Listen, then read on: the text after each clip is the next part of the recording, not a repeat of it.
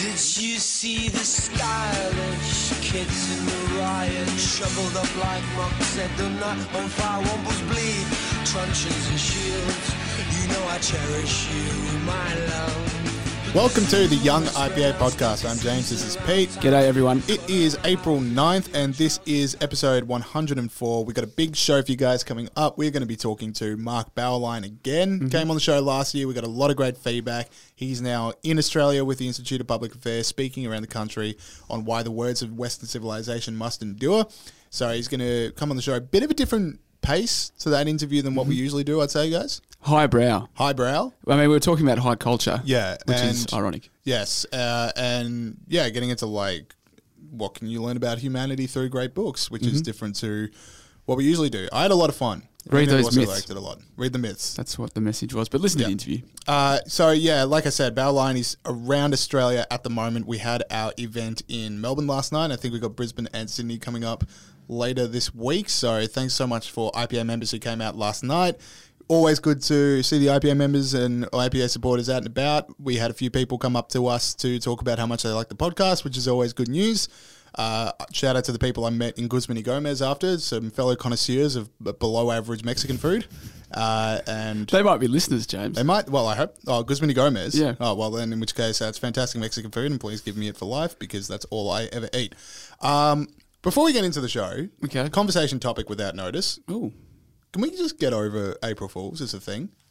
No, I don't mind it. You don't? Yeah. Well, we, uh, a certain member of staff got taken in by an April Fool's joke this year, which I found one? pretty funny. Oh, well, I won't I won't name the oh, staff member. Well, you can't do that and then not name the staff well, member. Well, I won't name the staff member, but... I'd name you. It did, if we had that staff member on, they would name you in a second. It did could put up as a thing, you guys should do this for um, you guys should do this for the podcast, which is they'd banned April Fool's joke jokes in England because of Brexit. And then I read the article and I was like, this is an April Fool's joke oh. published on April first. So anyway... See, see the thing is... April Fools makes this podcast so much harder to research. Yeah, we have to. Because not only do we have to read the story, we then have to find it from four different sources just to confirm that it is not, in fact, an April Fool's joke. Uh, uh, April Fool's joke. That's right. We're going to come up to something about banning the word cyclist later in the show. I spent more time trying to find out if it was an April Fool's joke than I did about the article because it was just that insane a story. Really? Yeah. Oh, I didn't think about that. Now I started feeling... No, trust me, because I put it in as Strange Times, um, which is something that will be very familiar to people that subscribe to the I P A Review. Uh, if not, just become a member and then you get the I P A Review with your membership. Um, but yeah, I I definitely had to make sure that it was an April Fool's joke, so it wasn't just three hundred words of people going, is this guy an idiot? Well, that's which is usually stuff. What I do. Um, something that wasn't an April Fool's joke, again, I hope, I, I just really hope, uh, is... Hang on, what, what do we start? Gyppie Goat Cafe. Yeah, okay. I uh, think it's, let's start with this. It's either Gyppie or Gyppie, but I'm not sure, so I'm just going to say Gyppie. The Gyppie Goat Cafe in Victoria has been forced to close after months of threat, threats and violence and abuse from vegan... Oh, I keep saying vegan. Why do you Ve- keep saying vegan? I don't know. It's just one of those things. Vegan activists. seventy vegan ac- activists stormed the, the Gyppie Goat Cafe in December, stealing three pet goats and one... lamb, loading them into cars. Activist Cara Garrett was fined one dollar for removing an identifying tag from one of the stolen goats. And which, another, to be fair, would be very, very hard to pay for vegan activists. Well, now, now, he's, now he's saying vegan. No, now I'm just making fun of you. Uh, and another veg, uh, sorry, another one dollar for housing livestock without a property identification code. Garrett was ordered to pay two hundred fifty bucks for the theft, despite the estimated value of the stock being two thousand dollars. Uh, and that's, that was back in December, and subsequently... Cafe owners John and Penny Gomans have written that uh, our staff of customers have been subjected to threat for nearly four months of constant harassment, vile statements and threats from the abusive vegan activists, and the statement goes on, but effectively they've closed. See, protesters in Australia have an incredible ability to find ways of protesting that gains them no support. Well, we'll get to that later. We'll but get yeah. to that later, but then just like, if you want to bring attention to the treatment of animals in Australia... Mm. Don't make a goat cafe that everyone loves and seems to treat the goats really well and they seem well fed and people pat them. Don't make them close down. Yeah, well, they're loved goats. Yeah. And why? And I saw the footage of this because of the, the security security footage was in the media. And in to add to your point, they were all dressed like in black. And it's like, you know what we should do? We should make ourselves look like fascists. Yeah. People love that. People yeah. love that. Just um, really... You know, just start covering your hands with things as well, just to really drive home the point. That's right. Uh, march in formation. It was it was pretty creepy, and yeah, not a not a happy story. Yeah, to start uh, off. Exactly. Like, it's one of those things where if you genuinely gave goat those goats the ability to decide whether or not they wanted to stay, they're staying. Well, in the footage, they were running away. Yeah. Just, like, oh, I'm not going back with those guys. I like that my was home. A wild afternoon. I like the lattes here. Yeah. Uh, people pat me and I feel nice. Yep. Yeah. So hopefully that cafe, I did see on their Facebook page when they said they were shutting down, there was a whole lot of support for people saying, mm. hang on, I do want to support your cause. Mm-hmm. So hopefully there's a still a happy ending to be had with this story. Doesn't look good at the moment, but, you know, fingers crossed. And why is there such small penalties for just nicking stuff? Who knows? Like, it just... Question without notice. Question without notice. Like, I, I don't quite know the ins and outs of the Victorian government system, and uh, I like it that way. All right, uh, I've got one for you. So... This should be a gigantic news story, and it's not. So there's a oh, company yeah. called Carbon Engineering, and they have found... like a lot of this is above my scientific knowledge, which was... No, uh, surely not. Which peaked at year ten when I just decided that chemistry wasn't my thing, and then I went straight humanities for the rest of my schooling. But anyway, so a company called Carbon Engineering, they found a way that they can extract C O two from the atmosphere, and it's like this gigantic thing. Oh, what a, what a way to fight climate change. They've already secured sixty-eight million dollars of funding from Chevron, Occidental, and B H P. Um, and this should be great news, but apparently it's not, Pete. That's right. It was it was on the B B C, but it's not as big a news as, as you'd think, given you know how preoccupied we are with this issue. Yeah. Do you want me to read the statements that the environmental activists make? Yeah, sure. Okay. Well, isn't it funny that we have this awesome thing that's going to be good for the environment, but environmental activists are not happy. It's a huge concern. Um, Sephora Berman, International Program Director for Stand dot Earth, told B B C News... Can I just chime in for a second there? You Stand. Can. Earth, terrible name. Terrible name for an activist organisation. It confused me a bit, yeah. to be honest. Yeah. Uh, and it's not dot as in like an actual dot. It is spelled out D O T, Earth. Yeah. Terrible. I'm not terrible. sure what that Back means. To the drawing board. Anyway, and she went on to say, we need to be working together to figure out how we move away completely from fossil fuels. That's our moral and economic challenge. But these technologies provide a false hope that we can t- continue to sp- depend on fossil fuels and produce and burn them. It's like, well, but the only reason we need to do that is because of the emissions. And if this offsets the emissions, then... we don't need to yep. worry about it anymore. And therefore, we give they give the game away that the aim of the game is not saving the planet from global warming. It is just making sure that humans don't have nice things. That's just deindustrialising, like moving the world, trees. Yeah, exactly. The world was better before we had industry, so therefore we should remove industry.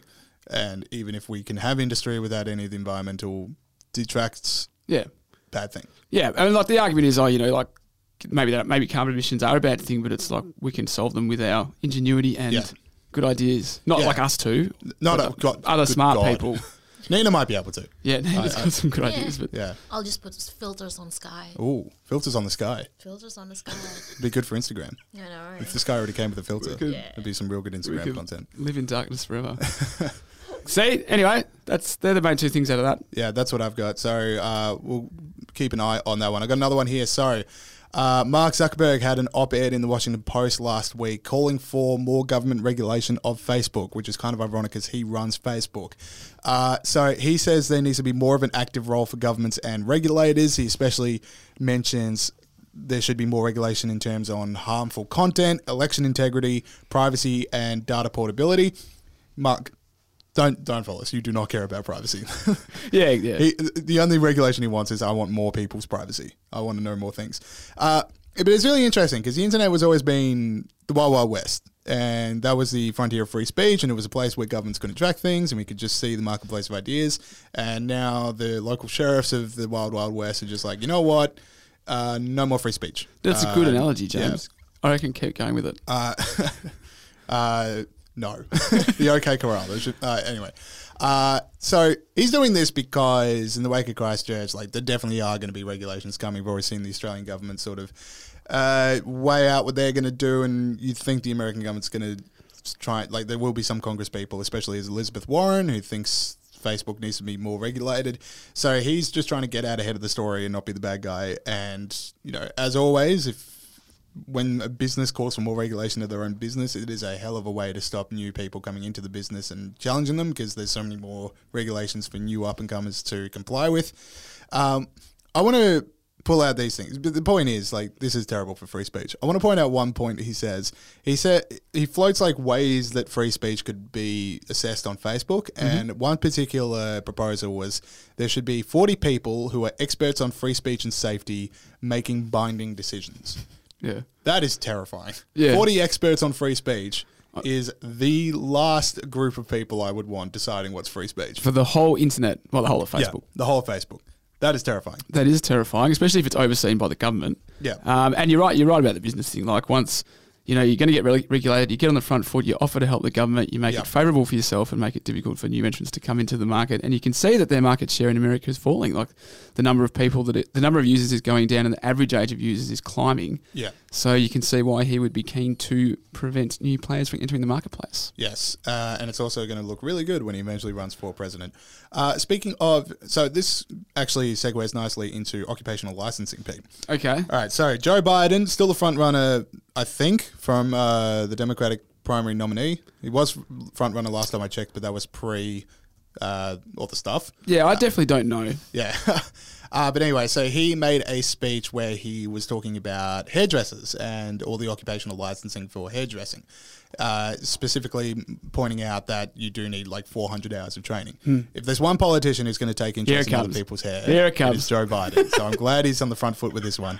Uh Anyway, so, but it is important that we do have politicians talking about the dangers of occupational licensing. But the thing is, the four hundred hours thing that he quotes about yeah. cosmetology isn't true. There's not a single state where someone can qualify for a cosmetology license with less than four hundred hours of training. In New York, which is a state with the lowest training requirements, it's one thousand hours. That's crazy. Now, for people that don't know what occupational licensing is or don't exactly know what Pete and I are talking about when we do this, so occupational licensing is like how many hours of training do you need to... For example, be a cosmetologist or braid hair always gets thrown in. Mm. Uh, all these industries. And what it is, is just like Facebook, it is people that already have these jobs. They say this is the amount of th- training you need to perform our job correctly, which effectively prices out so many people from being able to call themselves uh, cosmetologists or hairdressers or anything in their state. Mm-hmm. And that drives all the business to the people with who already have licenses. It is a great way of making sure there's no innovation and making sure there's no competition. They are terrible, terrible things. Now, there, there is some use. You do want surgery performed on you by someone who is a qualified doctor. But when it gets down to hairdressing and cosmetology, that's when... There are poor people who desperately need a job and they can't afford all these licensing and they can't train for a thousand hours without the proper pay. They are the ones who get hurt. It's a bit like the cauliflower rice from last yes. year, last week. It's just meant to uh, protect the players that are already in the industry, and it's wrapped up in, you know, consumer welfare and yeah, all this yeah. stuff. But it's people that don't have jobs that get hurt, just like minimum wages and all the other stuff. All right, cool. Um, so yeah, hopefully Joe Biden. You know, that's again. That man cares about hair. That he does. Cares about I mean, hair you can on tell. Other people. That, care, that man cares about hair on strangers. You can tell he cares about hair. Uh, maybe maybe that's what he's doing is just research on other people's hair. Hmm. Who's to say otherwise? Who's Whomst is to say otherwise. I always All get right. that wrong. Uh, uh, let's yep, go. Yep. Yep. yep. that was, it's that was very sleek. No, yeah. so uh, Bill Gates, nuclear power, one of our ongoing policies here at the I P A. At the I P A nuclear power podcast in every backpack. Is nuclear, Gregory's platform. Nuclear power. And Bill Gates uh, has tweeted... Uh, yesterday, a bipartisan group of leaders in the U S state, U S Senate, which doesn't really grab the attention, but he's Bill Gates, uh, introduced the Nuclear Energy Leadership uh, bipartisan group. Oh my God, can I please stay awake? Anyway, introduced the Nuclear Energy Leadership Act, which establishes an ambitious plan to accelerate the development of advanced nuclear reactor technologies. I can't overstate how important this is. Now, what he's talking about, of course, is a group of senators um, introduced the Nuclear Energy Leadership Act a couple of weeks ago, aims to reinstate American leadership in the nuclear sector. It comes on the back of uh, an act introduced in January, the Nuclear Energy Innovation and Modernization Act, Modernization Act, which modernizes U S nuclear regulation and supports the establishment of a licensing framework for next-generation advanced reactors, and that became law in January. Now, look, you know, this is a pretty complicated act, and who knows how it's going to end up. I think it's just good that they're entertaining this as an electricity option. Break it down for me like I'm five. Are we closer or further away from nuclear reactors in every backpack? We're closer. Good. Good. So, obviously, the one thing you have to take out of that is Bill Gates is obviously a listener. Mm-hmm. So, thank you for listening, Bill. Can we please have some money? Yeah. Yep.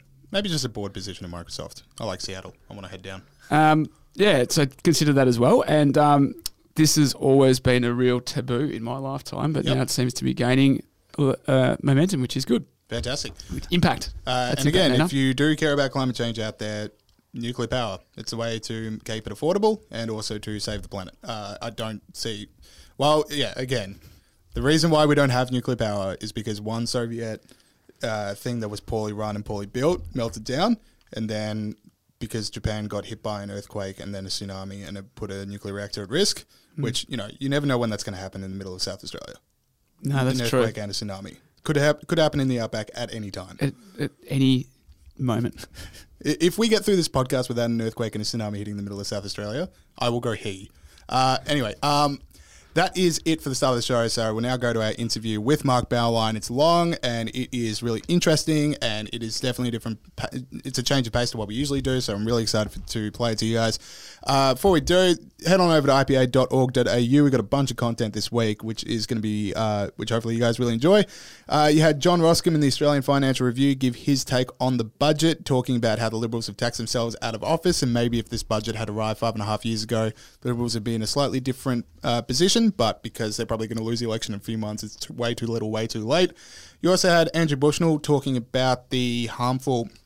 I always get the name of this act wrong, but basically it's the act that they brought in to stop the Christchurch live streaming happening again. I thought you didn't know Bushnell's name then. Yeah, That's no, a bit rough. I think it's Andrew... Sorry, Andrew Bushnell talking about the Sharing of Abhorrent Violent Material Bill twenty nineteen. So that's, yeah, again, that's the one that's going to stop live streaming of Christchurch happening again.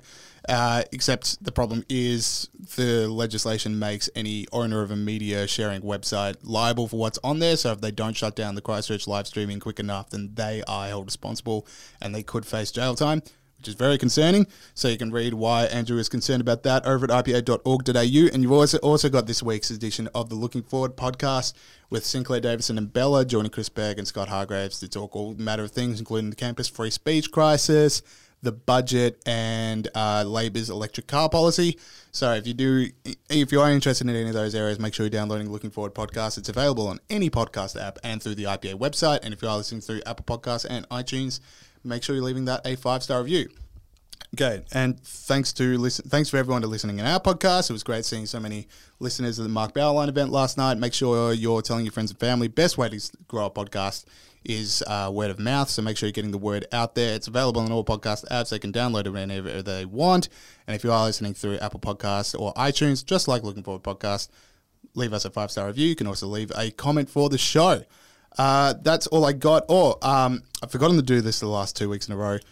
Head on down to Improv Attacks Humanity at the Melbourne Comedy Festival. We are at Kicks Bar, and if you do like Cards Against Humanity, it's basically an improv show where the audience plays Cards Against Humanity, and we do improv based off what they come up with.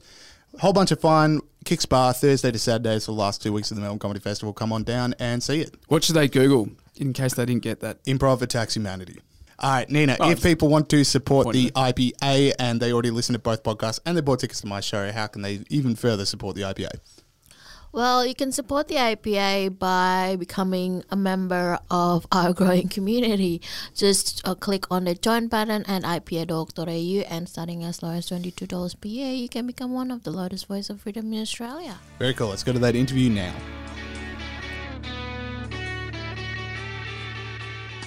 Okay, we now welcome back onto the show. Very excited for this one. Mark Bauerlein, Professor of English at Emory University. You're in Australia with the Institute of Public Affairs, speaking around the country. So uh, I guess we'll start there. So talk us through what's going to be in your lecture around the country. Uh, well, I think I was invited here to talk about a few different issues, the main one being Western civilization, which seems to have become a, a hot topic in Australian uh, intellectual and educational affairs.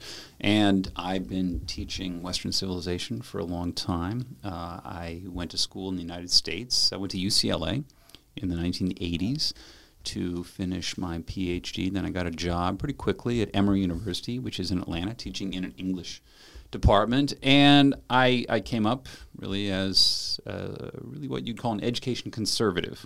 I, I was all the time. I was a political liberal at that time, very strongly committed to leftist ideas in politics and, and even economics as well. But I always had this conservative idea about, about education, particularly higher education, which involved reading the classics, doing your homework, uh, studying English literature from Beowulf up through James Joyce, and the same thing with American literature, uh, the Puritans, up through the, the modernists, Hemingway and Faulkner and Fitzgerald. And that was that was always my commitment, and I still believe in that canon, uh, still believe in the necessity of teaching young people today those traditions. I think it makes them better li- have better lives and richer experiences, and makes them more interesting people. So, of course, your tour guide for your tour of Australia is Doctor De- Doctor Bella Debrera. How is she going so far? Are you having fun on tour? Bella, Bella. She does love to party. She's a party animal. Bella, Bella is a great uh, raconteur, and we also have good conversations because she's a historian, yep. and she's very learned herself. And I can I can refer to Samuel Johnson and John Dryden, and she knows all the references. Okay, and she knows a lot of references that I don't. So she, she's she's a great challenge. She's been wonderful. Fantastic. All right. Uh, so, but you were talking about how you're an education conservative and you think about all the importance of these great books.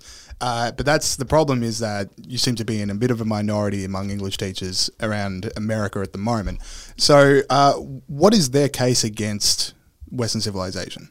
Well, the strange transformation in great books happened in the course of the sixties and seventies. What a lot of people don't realize is that great books education going into ordinary schools in the nineteen twenties, thirties, and forties was actually a left-wing enterprise. The idea was that the elite, the upper class, are getting the great books. They're getting Latin. They're getting Saint Augustine. They're getting Dante and Shakespeare and Milton in those private schools and, and the elite public schools.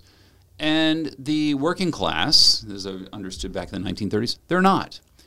And that the acquisition of the Western tradition was understood to be an equipment for class mobility. That having this kind of cultural knowledge, cultural literacy, really was an important part of joining the professional spheres. And that if you don't know very much Shakespeare, if you can't recognize what people mean when they mention the Reformation, then this would disqualify you for climbing the, the social and economic ladder. And so bringing the great books to the middle class, to the working classes, was taken as a progressive enterprise. Over the course of the sixties and seventies, we had the transformation of the great books tradition in terms of identity problems, right? It's too Eurocentric. This was the, the more popular term in the, na- in the in the nineteen eighties. It's Eurocentric, and we started referring to all these famous authors as dead white males, you know, capital D W M. And that this was part of the multiculturalist enterprise. The new idea that there are many traditions out there, that there are uh, women authors that have been unrecognized because of their femininity. We have authors of color who have been denigrated simply by virtue of their identity, and we need to bring them, we need to diversify the canon to bring them in in order to have a more accurate rendition of the past, and one that does not privilege one strand and one identity. That's what happened in the over the course of the eighties and nineties. So, and that, that view largely holds sway, that doesn't it, these days in, in most American colleges, would you say? It does. It does hold sway, and it has altered the curriculum. We have had Western Civ general education requirements dropped. We have had a move toward more contemporary Uh, literature and art in the humanities fields. And the main reason for that was that if you go before, in the English literary tradition, if you really go before the nineteenth century, it's almost all white male. And the same thing goes for the American literary tradition as well. And this is unacceptable for the multiculturalists, the people committed to diversity, which for them means diversity of skin color, gender, sexuality, uh, certainly not diversity of thought and, and understanding. So uh, we, we simply have to adjust the curriculum in order to meet the personnel, the so personnel aims of of the disciplines. Yeah, because uh, we got like we're, we're a free market think tank. We believe if you know uh, the public will eventually get what they want. So, do you feel there is a thirst for these sort of uh, courses at university? And if some universities can start to build these things, that there is going to be a flood of students who do want to learn about these literature works. Negative. Really? Oh, that's sad. But you you you have your own programs, don't they? Don't you that are successful? Well, he, here's what hap- has happened in the humanities fields in higher education in the United States. And I think that this is a strong cautionary tale for Australian universities as well. Since the nineties, and we have oriented the disciplines more and more toward identitarian matters, mm-hmm. and that identity politics have become central to the teaching of the, the literary and artistic past, students have left. In fact, from two thousand eleven to two thousand seventeen alone, the absolute number of history majors in the United States dropped more than thirty percent. Mm-hmm. Uh, English and foreign languages and philosophies dropped more than twenty percent. This is a huge departure from these fields.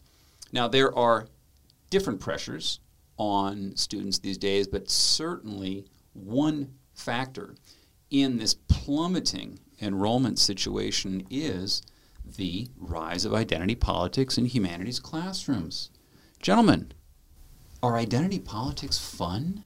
Absolutely not. No. Are they inspiring? No. No, I mean, wh- when, when a teacher comes in and teaches Shakespeare, and the main thing that that teacher wants to talk about is the fact that women were not allowed to appear on the stage in Shakespeare's time.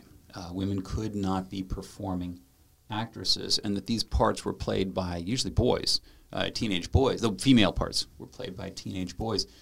And Or, or if someone comes in and talks about uh, the founding fathers in the United States, uh, Thomas Jefferson and George Washington, and begins with the fact that they owned slaves and that they were hypocrites, and that they talked about creating this great new nation based upon equality, and boy, did they live their lives in, in, in contrary to those beliefs. And just harping on this, you're going to get a classroom that isn't inspiring, that is filled with resentment, that takes the heroes and shows they have clay feet, and that this country isn't so great, uh, the, these, these great authors aren't so great. Then you're going to get a good portion of nineteen, twenty-year-olds who simply don't find it an inspiring atmosphere. And if you're not inspired, why major in the humanities? Where do you reckon that jealousy comes from? The fact that we do need to tear down all these historical figures. Where does that come? Like, because this does seem to be something that's really come out in the last twenty years or so. So what's made it different now that the jealousy is sort of rewarded as opposed to previous generations? Well, I, I think we have to recognize that identity politics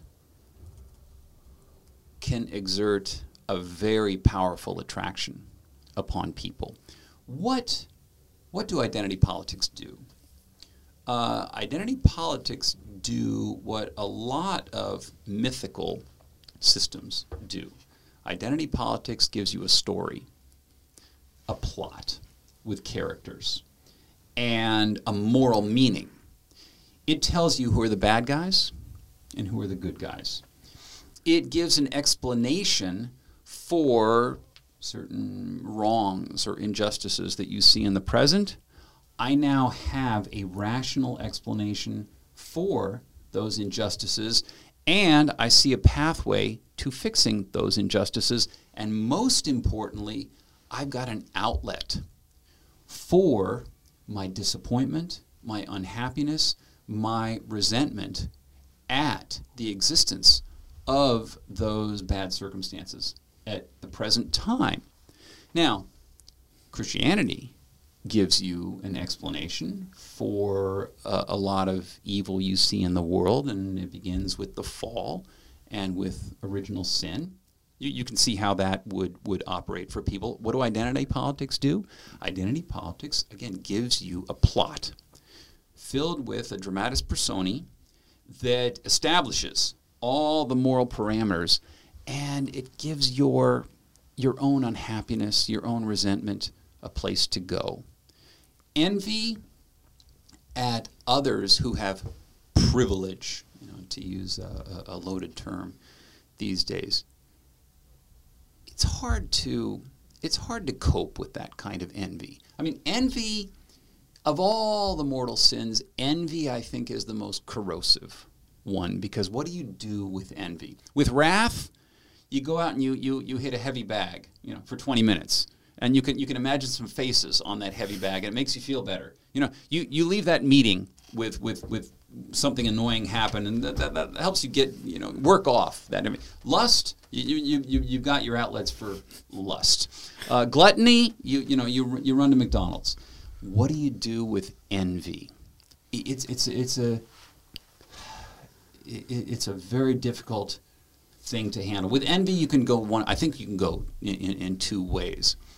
One, you can try to love the person who has what you don't have and feel good for that person having something that you have. That's, that's very hard to do, especially when you feel that person doesn't deserve that privilege. And I do. I'm a better person than that person is. Uh, so if you can't love that person, you can resent that person. And if you can find a system that allows you to express that resentment and feel justified, morally justified in that expression, that's an intoxicating experience for you to have. And I see that when the young social justice warriors on campus, the twenty-year-olds, get up there at a talk and just start denouncing. So-and-so is just a rabid racist. You are toxic masculinity. They just launch these fierce insults. And the indignation is intense. And I want to say, what are you so angry about? Why are you so upset when you talk about colonialism? You're upset about something from two hundred years ago. You're twenty-one years old. You, you actually have no real relationship to colonialism. I look at students on, on college campuses in the United States. Uh, they're, they're, they may be white students. They come from upper middle class backgrounds. They're living on college campuses, which are very wonderful, beautiful little enclave, enclaves in, in, in the world. And I said, where, where, where does all this come from? And I think that the identity politics are a transmutation of deep forms of resentment and envy that identity politics has given them a model through which they can funnel all the disappointments, the insecurities, the anxieties that they have, and that, that's, uh, uh, that's a powerful attraction. Yeah, and also since they're living on these great college campuses and they're getting a world-class education, I mean, they have privilege themselves. There also seems to be an overwhelming sense of guilt about it. Like, they need to act out because otherwise they're part of the system themselves. That's a very, a very good point. Thank you. Like and you, you, you want to say, I mean, you, no, you, you got that. I didn't, I didn't think of that. I should have added that. Yes, yes. And you, you, you can see, oh my goodness, you're, you're screaming about against privilege. You've, you've been in private schools all your life. Yeah, you're wearing an Ed Hardy t-shirt right then. Exactly. I mean, I, I went to public schools, uh, public ordinary high schools and, and, and uh, junior high schools when I was a kid. I went to U C L A, as I mentioned. U C L A, when I started there, was about four hundred dollars a year. That's how much it cost to, to go to that school. I had no money. I went through graduate school, and I was broke uh, most of the time. I was living on oatmeal and spaghetti, and I lived in, in very in genuine, diverse uh, neighborhoods, mixed neighborhoods. I lived in poor neighborhoods, often in squalor. And I went to take a job, and when I got when I got lucky enough to get it to get a professorship in a university, I was suddenly mingling with these professors from Harvard and Yale and Princeton, and they'd gone to these famous prep schools in New England, uh, uh, in in New York City, and they were the ones who were the most worked up over too many dead white males in this in this curriculum. Uh, we need more diversity. And I, I just look at their own personal backgrounds, and, and I say, my goodness, do you even know anything about it? So we've talked about how identity politics can be an intoxicating thing for people, but let's talk about what's great about the great books. So you're, you're, you yourself are, organ, uh, are involved in programs in the United States that um, appear to have really increased in popularity over the last few years. Why is that? And why are young people interested in them? Because when you have students read Saint Augustine's Confessions, and there is early in the book of Augustine's autobiography, he talks about being a teenager. And one night, he and his buddies went into a pear orchard. A farmer had a nice pear orchard, and he was about to harvest these pears. And they were luscious, and the tr- fruit was heavy on the tree. And in, in a couple of hours, they trashed the place. They tore all the pears off. They threw them against the walls. They threw them at one another. They just violated the whole place. The vandalism was thorough. And Augustine looks back upon this and says, why did I do that? Why in the world did I engage in such pointless, wanton destruction of something that I knew a man had spent a lot of time on and was going to cost him a lot of money? Why did I do this? And he spends the next several pages examining the group dynamic involved in that vandalism that he committed. And he says, I wouldn't have done this alone. I would have done it. I did it because I was with others of my age. That's one very important factor. And it proceeds and becomes, I think, the most penetrating rumination on adolescent peer pressure that I've ever read. We talk a lot about peer pressure among adolescents, and peer pressure has never been so powerful as it is today, especially in the digital age when the peers or teenagers are communicating with one another all the time. They're copying one another. They're competing with one another in, in different ways. And that Augustine's examination of this, where he reflects upon himself, I think it's a very valuable exposure for eighteen-year-olds who are undergoing the very same thing at that moment. And that these are what one finds in the classic tradition.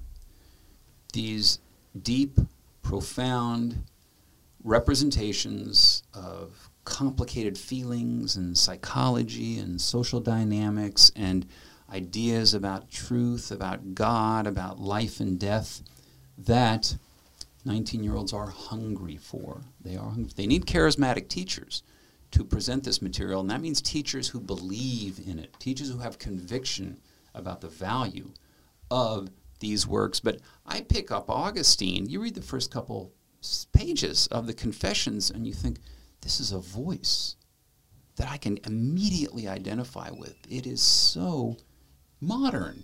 I mean, it sounds like it to me. And you can relate. You know, we're talking about relevance. This is completely relevant to to young people today. And this is what they want. And it's so much better than so much of the contemporary materials that they're given. Absolutely, because uh, the idea when you just said, uh, I wouldn't have done this alone, does strike me, when, just to go back to identity politics, when people do rush to the stage and boo and call names, they I don't think a lot of them would do it alone. No, no. no. And they work, they work one another up. And what I would like to do is, if we could if we could get this somehow, say you got thirty, thirty kids who rush a stage or who pile up chairs to block entrances or so on.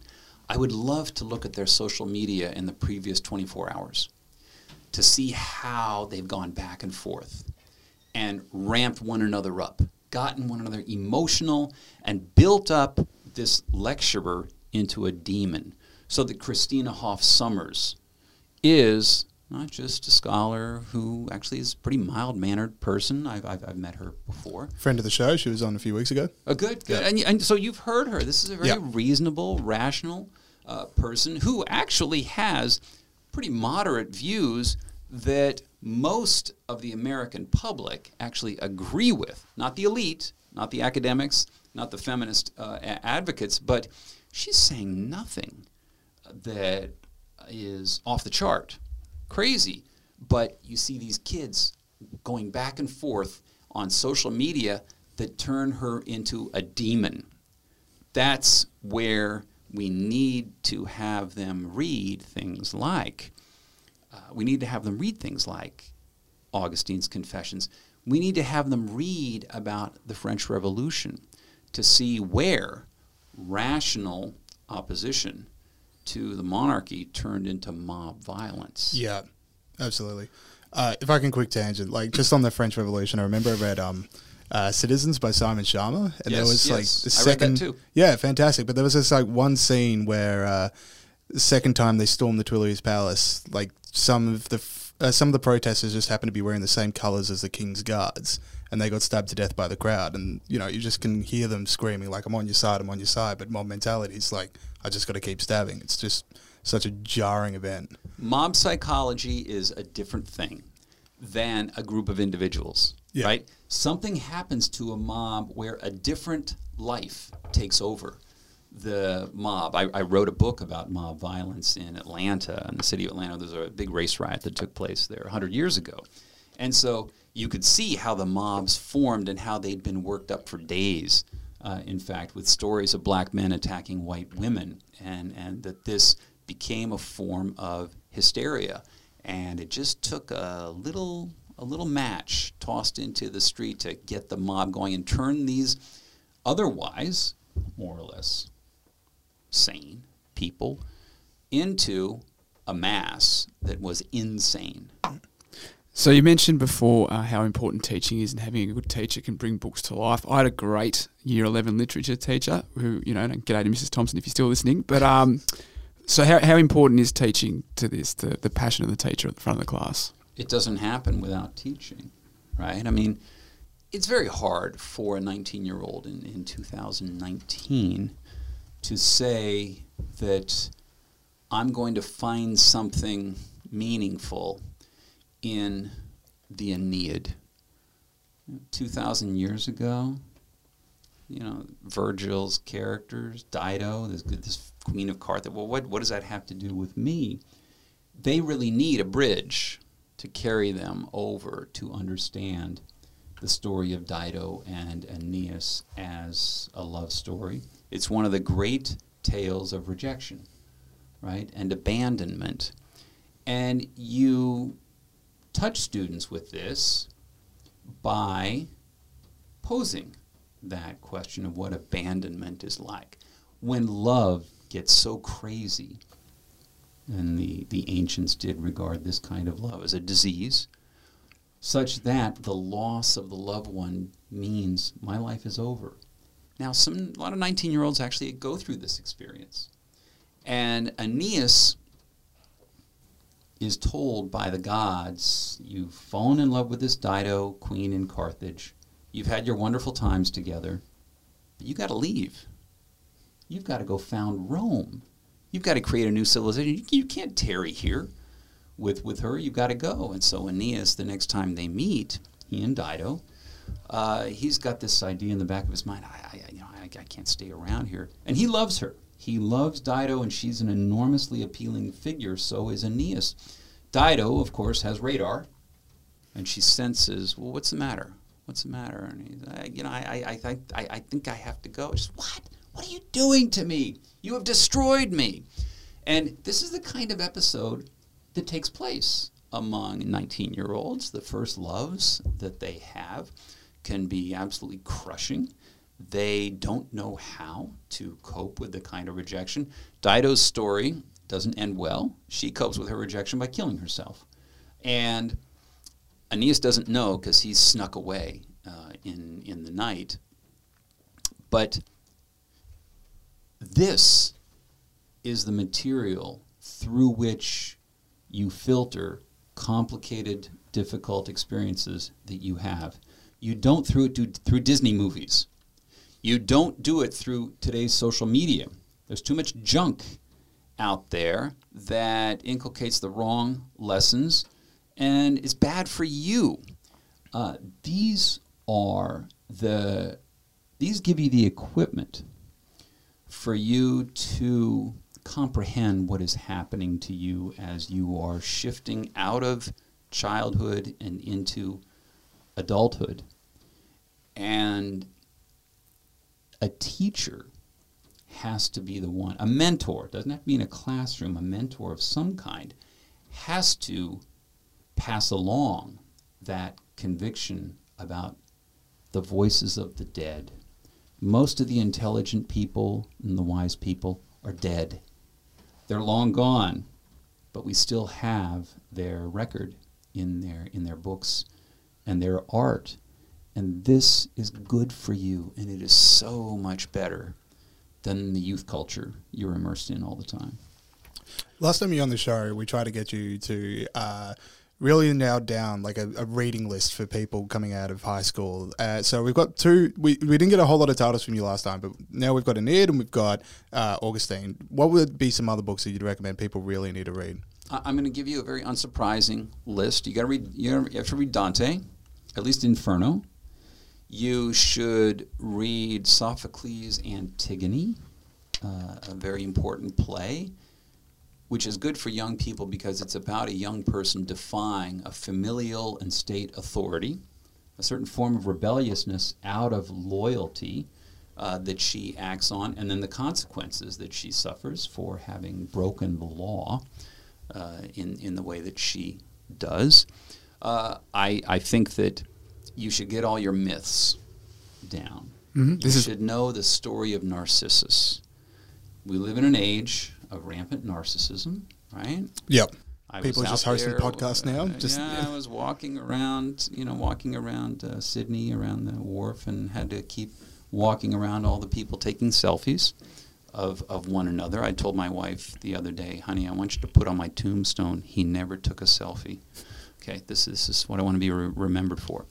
Uh, but in an age of rampant narcissism, and we know that much of the web is, is an invitation to that. You remember the, the uh, motto of YouTube at the beginning? I do not.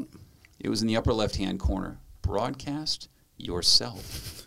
YouTube. The T V always has actors. You can be the one who's on the tube now at this point. And that's what it is for a lot of people. It is my self-broadcast, my amplification. All right, let's know the story of Narcissus, right? These ancient myths are important for a reason. There's a reason that Freud wrote an essay called On Narcissism and made narcissism into an important modern psychological condition. Well, we go back to the original myth because we see Narcissus is born and he's extraordinarily beautiful from day one. His parents ask Tiresias, who's passing through and often gives prophecies.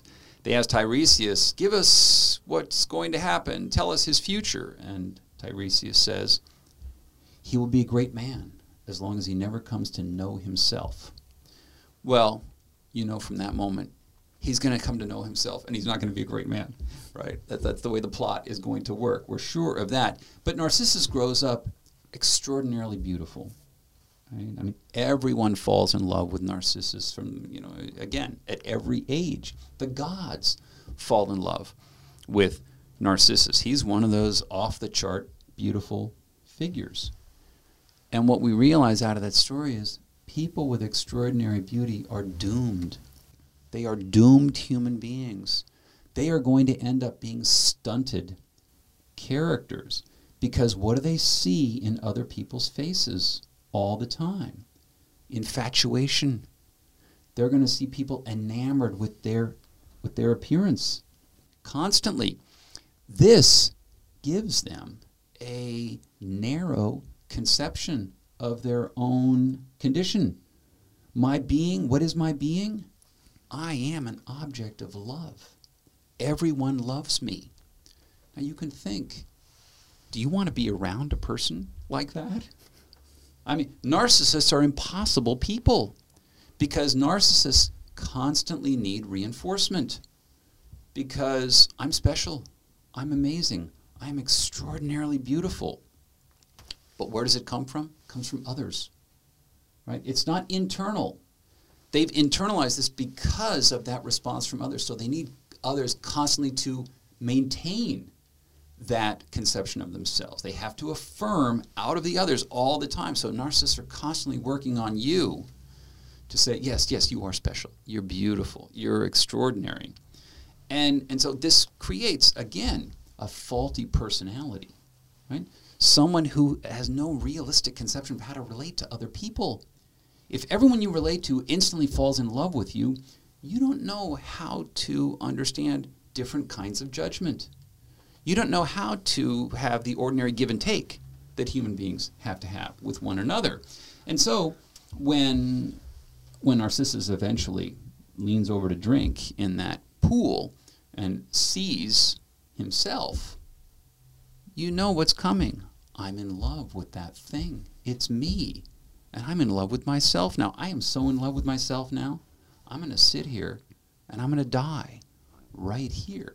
So the myth there is a sort of piece of intellectual equipment that all young people who feel the lure of digital technology, of social media, of saying, I'm going to send uh, through Instagram this plate of my lunch before I eat it because it's part of me. I'm going to eat this. This experience is happening to me. Everyone has to know. You're thinking, oh my goodness. So let's go back and let's review the myth of Narcissus, okay? So the myths are a good start. Is that what, that's what I'm getting out of this? So, so yeah, read Ovid. You know, Ovid's renditions of of these different myths. This this is another place. I mean, you you you look for those works that are going to do a couple of things. One, that are going to give them moral instruction, right? Moral instruction, such as the myth of, of Narcissus, but also give them aesthetic development, right? Aesthetic development, so that they realize that one can make discriminations of aesthetic value. If you have uh, uh, spent all your time uh, drinking, uh, uh, drink drinking Budweiser, and someone hands you a glass of a nineteen eighty-two uh, Saint Eustache, uh, Saint Estèphe, uh, a Bordeaux.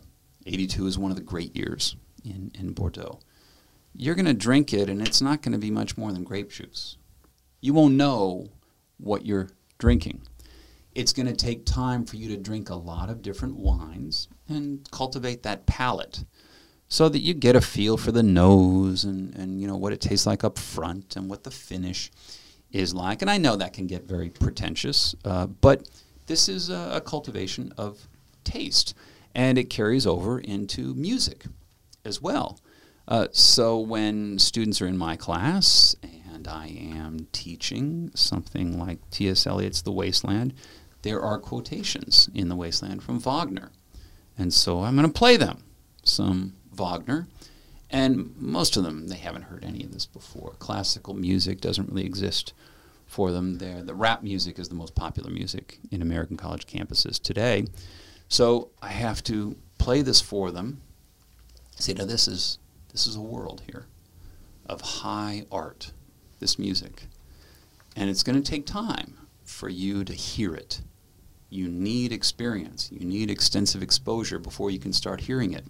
But I promise you, once you get there, you're going to realize that the tastes you had when you entered this university at age eighteen are going to seem to you hmm, a little adolescent. Because you were an adolescent. And if you leave this university liking the same music that you liked when you entered this university, you have failed. You failed yourself. We failed you too. But you failed yourself. You haven't grown aesthetically. Your taste is no better than it was before. So you are going to seek out, over the course of your college career, the things that are going to advance your discernment so that you're not just a consumer. You're going to read great novels, and then you're going to find that Harry Potter isn't that great. It was good when you were thirteen, but you know, it's time to grow up. Uh, so you find uh, the novels of F. Scott Fitzgerald and Jane Austen are so much better, so much more meaningful uh, than, than what you've what you've known before. So we, we, we, we look in terms of formation, right? What are the works, you know, it, the French term for education is formation, right? Forming your sensibility. building your knowledge. What are the works that are going to do that? What are the works that you should read now that when you're thirty years old are going to have helped form you into a, a grown-up? So in your latest book, you're uh, talking about the physical act of reading. Uh, how do you feel about audiobooks? Where, I love audiobooks. Yeah, good. Okay, see? With well, a good I, reader, the... I love audiobooks. Yeah. You know, I, I would do long drives across the country for, for a few years there. I would pull into a gas station to fill up, and, and I, I didn't want to turn the car off because we're right in the middle, right in the middle of this chapter, and I would want to stick with it. So I love audiobooks. No, those are, those are, those are great. Different kind of experience, uh, but actually a very good experience. And the vocal articulation, I think now, I didn't talk about this before, but the vocal articulation of these books is especially crucial because we're in a situation now where the ordinary lingo of Americans is puerile, if not juvenile. And I will tell my students after listening to them painfully for a couple of class sessions, look, if you put a like in every sentence, no one is ever going to take you seriously. You've got to stop. Like is a verbal disease. It's a blight upon the King's English. You must stop. And by the way, you, in this classroom, you can't use the word cool, awesome, or basically either. I'm down to four words in my vocabulary now. If we're going to knock out all we're, those We're going to build up. We're going to yeah. build you up. So. All right. So, uh, yeah, because there can be a bit of uh, snobbery about the physical act of reading versus audiobooks. Like, some people do believe that you need to sit down with a book and be just there. Uh, but audiobooks, to me, that's just a hark back to the way people have been consuming stories for oh. centuries. And if you I, get the right narrator, it's just brings it into a new life. Sure, sure. And, and I, I tell students... Uh, that okay, you got you got this summer.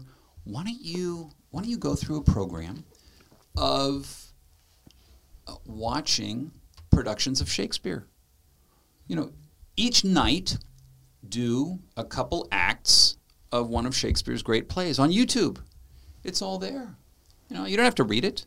Listen to Shakespeare the way it was originally performed. Uh, you know, you can watch you can watch movies. Laurence Olivier's Richard the Third. He, he did a few things with the text, uh, but this is from the early fifties. Laurence Olivier is, you guys know Laurence Olivier? Yeah, yeah. He's one of the great sort actors of, of the yeah. twentieth century. Okay, he was is it known as a, as a he was he was in some Hollywood movies, but also a great stage actor. Yeah, as I well. Went at a few of these Shakespeare productions when I was growing up. And his Richard the Third is mesmerizing. You can't take your eyes or ears off of him during during the entire play. So there, you watch movies. Uh, you can watch movies of American plays like Death of a Salesman. They're they're all out there. And popular culture used to deliver a lot of high culture indirectly. So Bugs Bunny, the Bugs Bunny cartoons. You guys know the Bugs Bunny cartoons. Okay. They did one one based on Mozart's The Barber of Seville. Okay.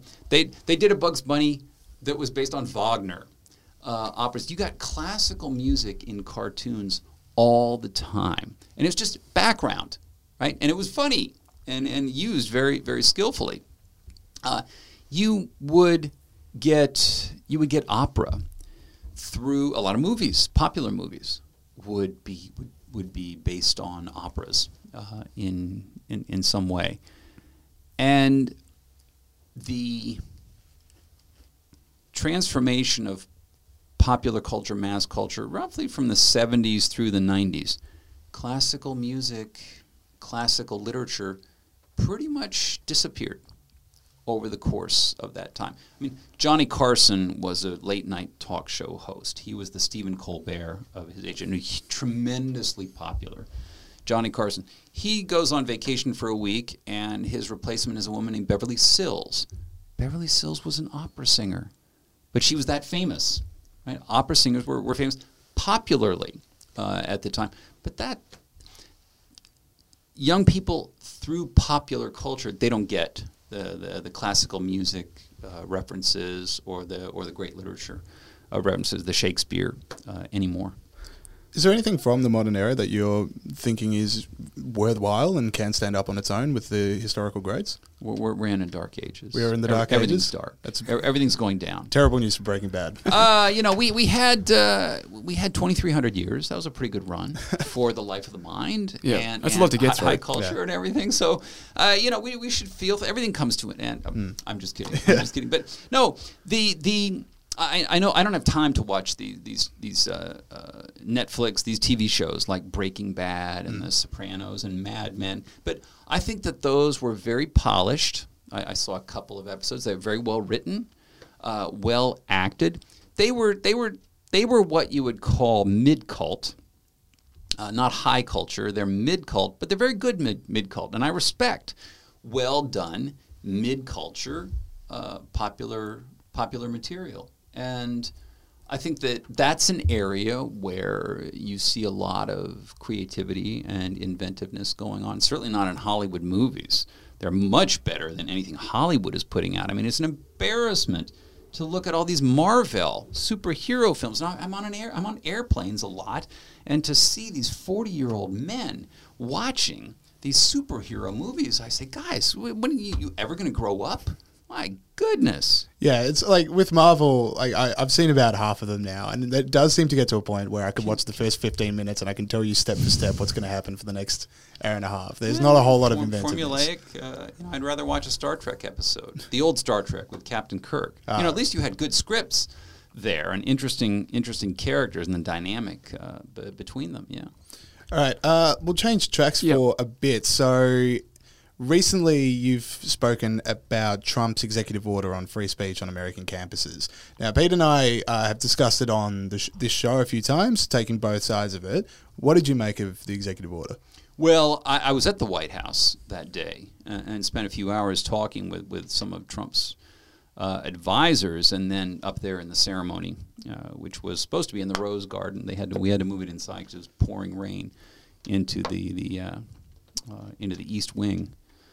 Um, but the executive order was created because you had some high-profile episodes of mobs uh, preventing uh, mostly usually conservative, not always conservatives. Bill Maher, for instance, was prevented from speaking at Berkeley, and he's, uh, he's a big libertarian, but he made some anti-Islam comments in advance, and so they, they targeted him as well. But... Uh, you got a few cases of students rushing the podium in a classroom and just pretty much pushing the teacher out of the way and taking over the classroom. Yeah, some famous ones from Evergreen College with one of the one, yeah, yeah, re remarkable what was what was happening there. Milo Yiannopoulos uh, provoking some mobs at, at Berkeley and other places uh, as well, which I think was was was horrible, and I think that the uh, the uh, depriving Milo of a visa here in Australia, I think it's a big mistake. Uh, this isn't the way in which you're going to handle the attraction of a figure like Milo. A lot of people want to hear him speak, and one reason is they are feeling frustrated with political correctness, with uh, forms of coercion that they experience, Uh, over what you can say and what what putatively responsible opinion is supposed to offer. And Milo is, I think, an ingenious performance artist.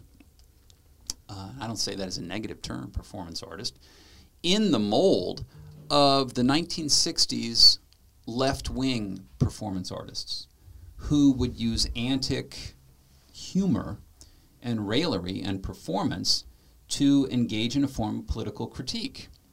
And Milo, I, I, I see turning that uh, toward the other political direction, and that really angered the left because he was funny and he was fearless, and a lot of young people liked him. And the left wants to cast the right as the humorless, puritanical, religious, uptight kind of people. And the truth is, we know now that humor has abandoned the left. political correctness isn't funny, and it doesn't like funny. And one of the things Milo would say in his speeches was, what is the sound that a dictator, what is the sound that a regime of that kind hates the most? Laughter. And so they, they, they had to take take Milo down, and he was he was edgy enough where he, he crossed some lines, and they got him for that. But Trump's executive order follows from those incidents. And a lot of people said, we don't, really don't need the federal government taking this executive order because these inc incidents are few and far between. They're rare. Well, the fact is, soft totalitarianism works with rare incidents. You only need one incident of someone getting mobbed, getting harassed, threatened, or deplatformed, and the people who did it escape punishment. Everyone takes the lesson. I don't want that to happen to me. The chilling effect from a single incident expands way, way beyond that particular incident. And so soft totalitarians understand it only takes one. And we make it an example. If you, if you touch this, if you do anything like this, the same thing's going to happen to you. And no one can stop us from doing it. That's the context in which Trump's executive order uh, came about. And he said, okay, if you allow these episodes to happen, college leaders and the students who shriek and shout and scream and disrupt are not disciplined, you're going to lose federal money. And the university research centers need federal dollars from the Centers for Disease Control and the National Institutes, these federal agencies that give money to universities to engage in research. And the universities now are the main engines of biomedical research in the United States. And all the scientists and the deans of the medical school are going to say to the college presidents, look, you got to stop these little mobs from forming, or we're going to lose our money. And the sad fact is that college leaders now who sit on, you know, five billion dollar endowments have to protect the brand. They have to keep the money flowing. Money is pretty much the only thing they will really respond to, not principle, money. Because there, again, the stakes are very high, and they're, they're high-level bureaucrats. And if they see the money threatened, then that's, that's when they're going to have to try to maintain standards of academic freedom and free speech. You wrote in the New York Times recently that a lot of college presidents actually secretly support this, but wouldn't say so publicly. Why is that, do you reckon? Well, they don't want to say so because many of the protesters are from historically disadvantaged groups. So if the black students on campus are out there protesting what they see as racism on college campuses, uh, these college campuses that are about the most liberal, progressive places on, on God's earth, but they're out there protesting racism anyway, the campus leaders do not want to say, knock it off or you're going to be suspended or even expelled.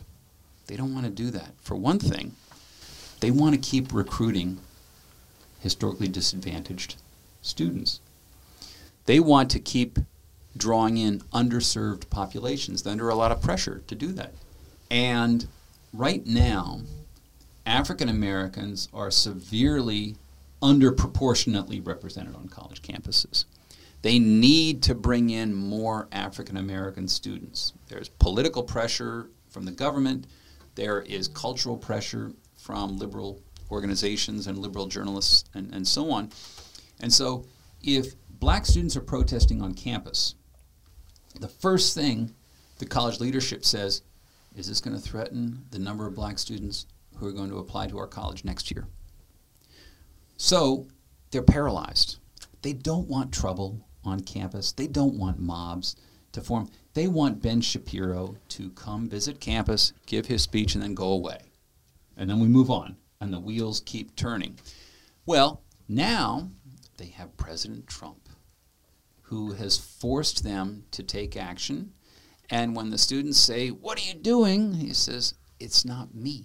It's Trump. It's his fault. Our hands are tied. We have to follow the law. And remember, the first thing a bureaucrat wants to do is escape responsibility. And here Donald Trump has just taken that burden right off their shoulders. And that's going to keep the money coming in, and it's going to free the presidents, the, the deans, and others from being the object of the next protest. Right. Okay. We've got the wrap up from uh, Doctor Bella Debrera. So uh, thank you so much for joining us on the show. And thanks to all the I P M members who've booked tickets for our events in Melbourne, Brisbane and Sydney. And can't wait to see you all there. Thanks so much for joining us. Thanks, thank Mark. Thank you. Right. Thank you to Mark Bauerlein for that interview. Really interesting stuff. All right. Let's fly through some, let's fly through some stories that have made us laugh. What the hell happened to me there? Let's fly through some stories that have made us laugh this week. And I think we should start with Prince Harry versus Fortnite. So it's definitely Fortnite. It's definitely Fortnite. That's how you say it. Yep. Parrot. Yep. Sorry, not familiar. Man with of the youth, Peter Gregory, definitely knows what Fortnite is. Try not to spend not much time on the internet. Um, Do you know what a dab is? This is this would be interesting. Oh, what? Sorry, a dab. It's a big. Oh yeah, I know what a dab is. Yeah. yeah. Oh, I, you can rock that. Do on it in front of me. I'm not going to. This is a this is an audio podcast, so we don't need to do that. So Prince Harry says Fortnite should be banned.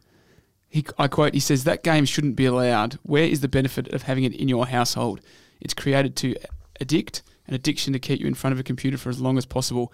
It's so irresponsible. It's like waiting for the damage to be done and kids turning up on your doorstep and families being broken down. He added that social media was more addictive than alcohol and drugs. Come on, Harry. Let's get uh, let's get serious, mate. I miss Trashbag Harry, you know. He used to go to parties and, and, and be the black sheep of the family and get on the sauce. Anyway. Yeah, and now he's screaming at Fortnite. Well, look, and as we discussed prior to this, you know, bloke gets a girlfriend. Yep. Suddenly he's going to flower expos. Yep. Suddenly he's, he's not going to the hunt anymore. He's interested in homewares. Yeah. And he's speaking out on social issues, yep, like Fortnite. Yeah.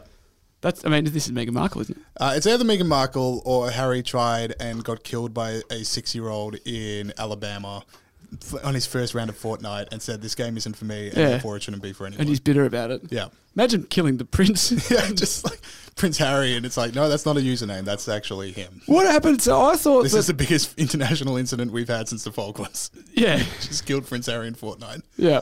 Uh, but I mean, what happened to, I thought, when did these people start to have a political opinions? I thought that it was meant to be that they kept quiet and, like the monarch, monarch oh, yeah. the, prince, the royal family I'm talking about. Yeah, well, I mean. Look, they've all got all these opinions now. Yeah, so yeah. You're not democratically elected yeah, people. Exactly. Shouldn't you just be, you know, just keeping things ticking over? Yeah, where's uh, just the Christmas address and that's about it. That's all we need. But they all, like Meghan Markle does it. The What's Prince Charles is like, you know, yeah, eight years ago change. said the world was going to end in four years. Yeah. Um, so any second now. I just Any think second now, that's going to be true.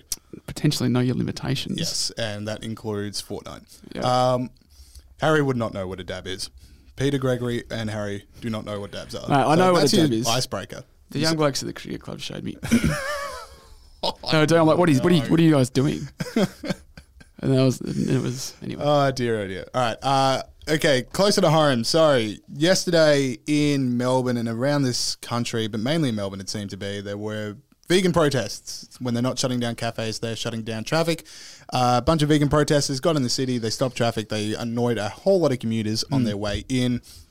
And uh, yeah, just uh, like I said earlier in the show, they pick amazing ways to make sure that literally no one wants them to win. It's an incredible P R. Yeah. Like, you know, people want to protest, that's fine. But like it's a P R, you know, as you're standing on your cramped mm-hmm. bus for two hours, you think, you know what, this reminds me of the plight yep. of battery hens. Maybe yep. I'll, maybe I'm going to be a vegan from now on. It's almost as if, no. and call me a cynic. I, I would this, never do that, James. This seems to be more about getting good content for the protesters' Instagrams mm. than making a political point. Oh, who is to say? I don't know. I yeah, know. maybe. There might have been one or two selfies taken at the protest. Yeah. I mean, uh, and I know a few vegans and they're not like this at all. So I, I know a few vegans and they are like this. Anyway. Um, Name names. Uh, they know who they are. Uh, they don't listen to the show, so I could say it, but one of them was like, I would have unironically gone to the protest and yeah. unknown about it. Unironically. Unironically. They use that word. Incredible. All right. Um, the other part of this is, there's a serious point to be made here. The Herald Sun is reporting today that taxpayers are going to be footing the bill for the vegan protests. In what sense? As in, like, they'll be paying for extra police and all that other stuff.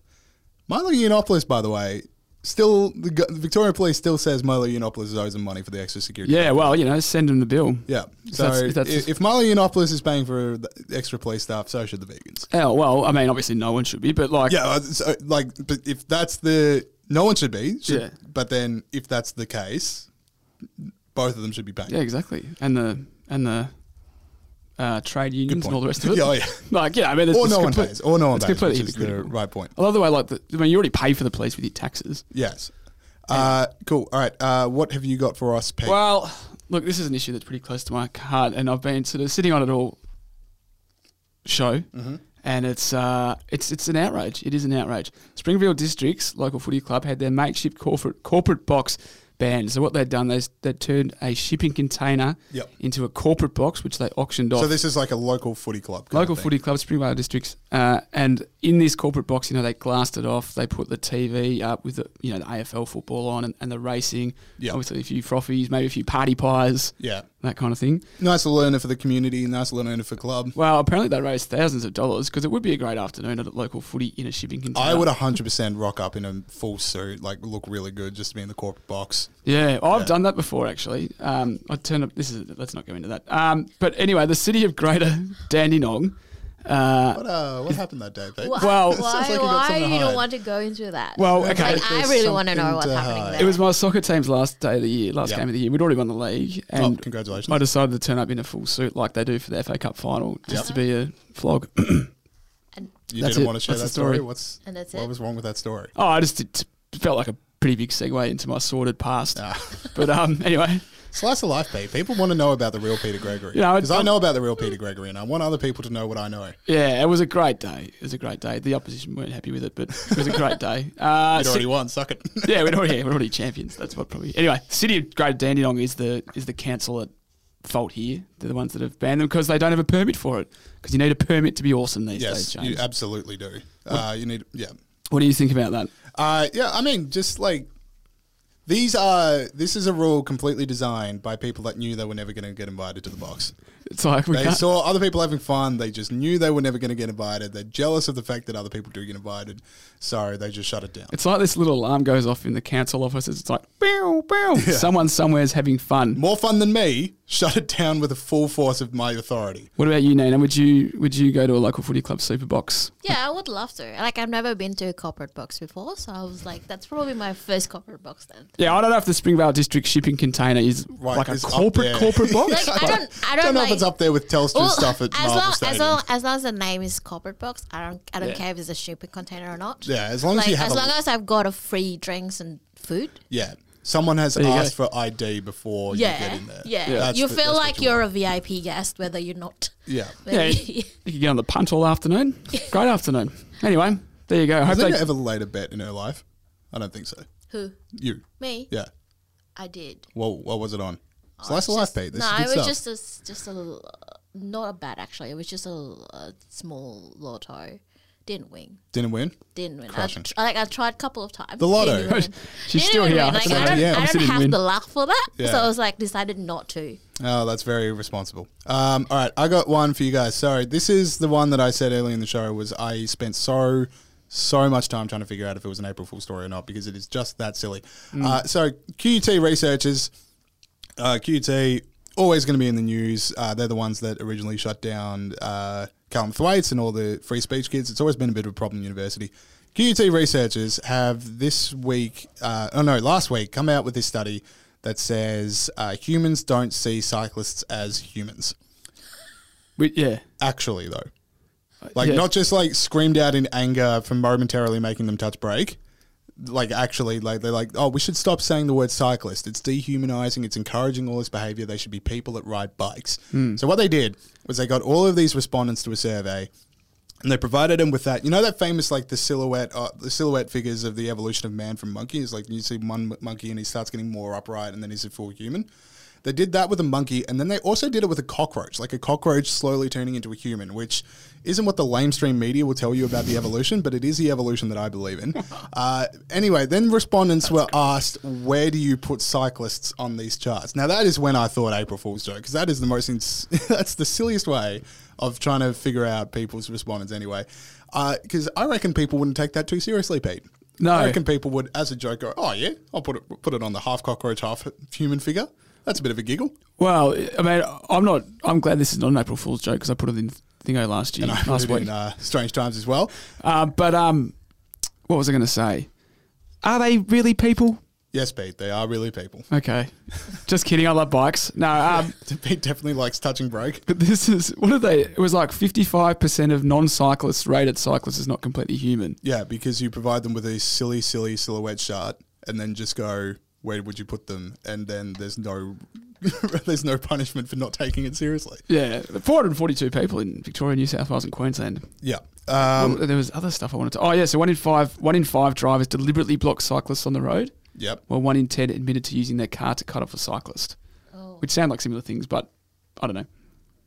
Did you have a point with that one? Just that's that's high, isn't it? That's a lot of my, all right, that's a lot of people. Maybe this study has some worth, isn't yeah. it? But uh, uh, no, like, I mean, people who ride bikes... is politically correct now. Yeah, people who ride bikes. And those Q U T researchers are people that waste taxpayer money. That's right. All right, All right so... And then take us home, Pete, with uh, university cheaters. So I'll just scroll up. Just bear with me. So, doom, doom, doom, doom, doom, doom, doom, doom, doom, All right. I'm just padding for you, Pete. I'm ready. I'm All ready right, to go. Time in. So under new... Super Mario I thought you were making license. a point with that music. Now, under new legislation, Education Minister Dante wants to, wants to introduce, and I quote, anyone who helps students cheat through their university exams or during the writing of essays will face stiff penalties, including... We're not talking about like getting expelled or getting, you know... failing that subject. We're talking about two years imprisonment and fines of up to two hundred ten thousand dollars. Question, Peg. Yes, James. Why does the government have any involvement in university cheating? Well, that is, yeah. Isn't there something for the university to figure out? It is something for the university to figure out. I'm not even sure, like, I mean, obviously this is crazy. Yeah. But, like, what is even the... Um, the political, like, what political mileage do you get out of this apart from seeing off your guts? Yes. it... it Are we at a point now where to seem like... Because the story broke in the U S of all those rich kids that were just getting into college. Maybe that's it, actually. Yeah. So why is it now cool for the government to be like, hey, guys, we're still cool. We're going to throw people in prison. Yeah. Like, why is that the cool thing? For cheating at bloody exams. I also like this. So seventy percent of... Like, the government released this research to sort of justify it. So seventy percent of academics suspect their students were cheating or using online cheating resources. Yeah. First of all, yes. What do the other thirty percent reckon they're doing? The other thirty percent just think it's cool, man. It's cool. Yeah. Yeah, just, you know, we're all learning. We're all learning. Most students don't lie to me. Yeah. Um, yeah, but so why is the default option regulation and punishment? Yeah, exactly. From a Liberal government. Anyway. And I... Yeah. It's just like, well, I don't know, maybe this will get us elected. Yeah. Let's but just keep throwing darts at the dartboard. Hopefully one of them will stick. Yeah, no, it's just sort of feel like the university just look after that themselves. Yeah. All right. That is I also didn't know there were websites you could get the answers for exams and stuff off. That would have helped. Sorry. Things would have been different. Wouldn't be here, what, that's for sure. Do, oh, do you reckon Do you reckon there's one that would finish your PhD for you? I don't know. Look into that. That was what I was getting at. Yeah, look into that. Okay. You, you're nearly done. Is this recording? You're nearly done. Uh, all right, that is it for the show this week. Thanks again to Mark Bauerlein. Make sh- uh, looking forward to seeing all the people that have booked out tickets for the upcoming events in Brisbane and Sydney. And thanks again for coming to the show in Melbourne. Uh, thanks again for listening to this podcast. Available on all good podcast apps. And if you are listening through Apple Podcasts or iTunes, leave us a five star review and just you know get the word out, get people listening. Also do that with the Looking Forward podcast. It's coming out tomorrow. Uh. And yeah, come to the show, Improv Attacks Humanity. It'd be really cool to see people down there. Nina, if people are already, mm, excuse me, uh, if people already subscribe to both podcasts and they are coming to my show and all this other stuff, how else can they support the work of the Institute of Public Affairs?